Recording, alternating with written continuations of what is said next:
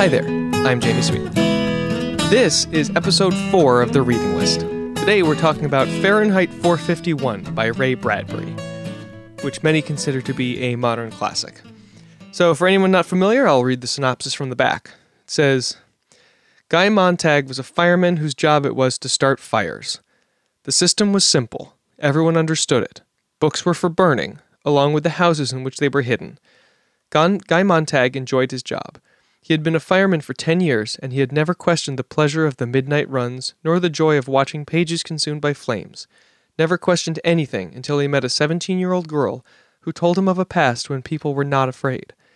Then he met a professor who told him of a future in which people could think, and Guy Montag suddenly realized what he had to do.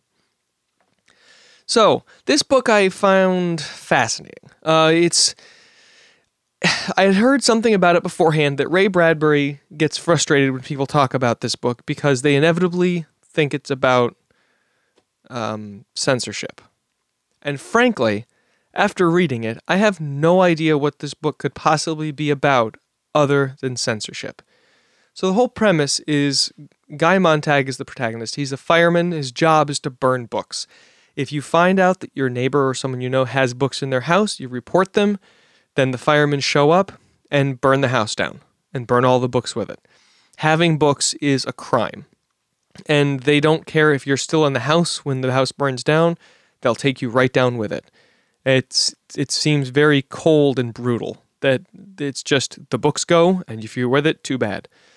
Um, and there's a whole other part where Guy's wife seems only interested in sitting in her house talking with what she calls her friends it's almost like soap operas, but like in a 360 kind of a way where you're immersed inside of it, where you're sitting around watching it happen in your living room. It's it's almost like VR kind of, uh, but people apparently get super obsessed with it and they just sit there and they don't do anything except talk to their family or friends or whatever they call them. And Guy gets increasingly frustrated because he doesn't feel like doing that, and she his wife never talks to him. All she wants to do is talk to her friends and family. Um, and it all starts to unravel when he meets this girl walking on the side of the road who kind of plants this bug in his head that books may not be the worst thing. And at one point, he winds up stealing a book and taking it back home, and then is terrified he's going to get caught. Um, a whole variety of, of things happen to him after that. Um, but I have a really hard time figuring out how the message of this is not censorship.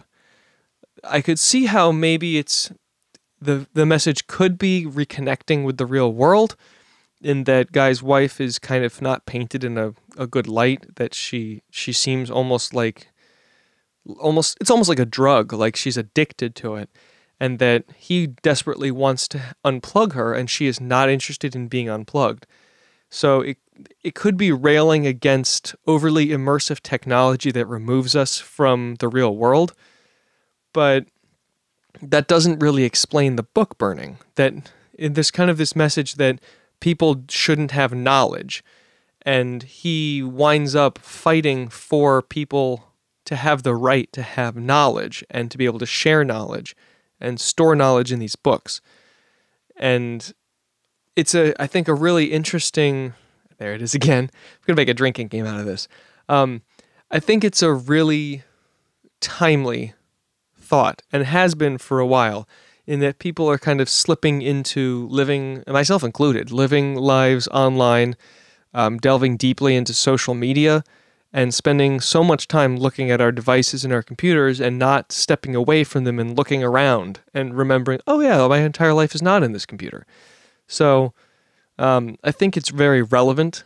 Um, it's it's it feels like almost like a metaphor, so it's pretty easy reading because you don't have to try to build an entire worldview in your head. It's it's almost like it's a little slice of an alternate universe, so it's easy to wrap your head around. Um, it's a short book. The paperback version that I have is less than 200 pages.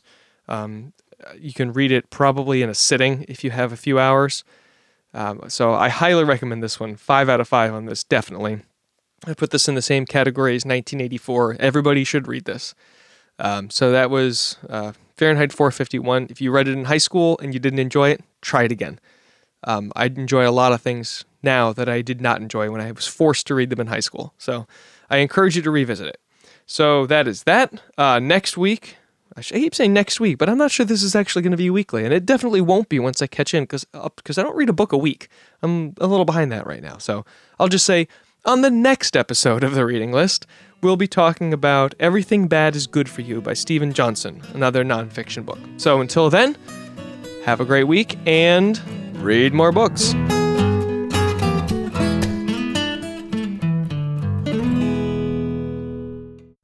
If you like this show, check out more great content at incastmedianetwork.com.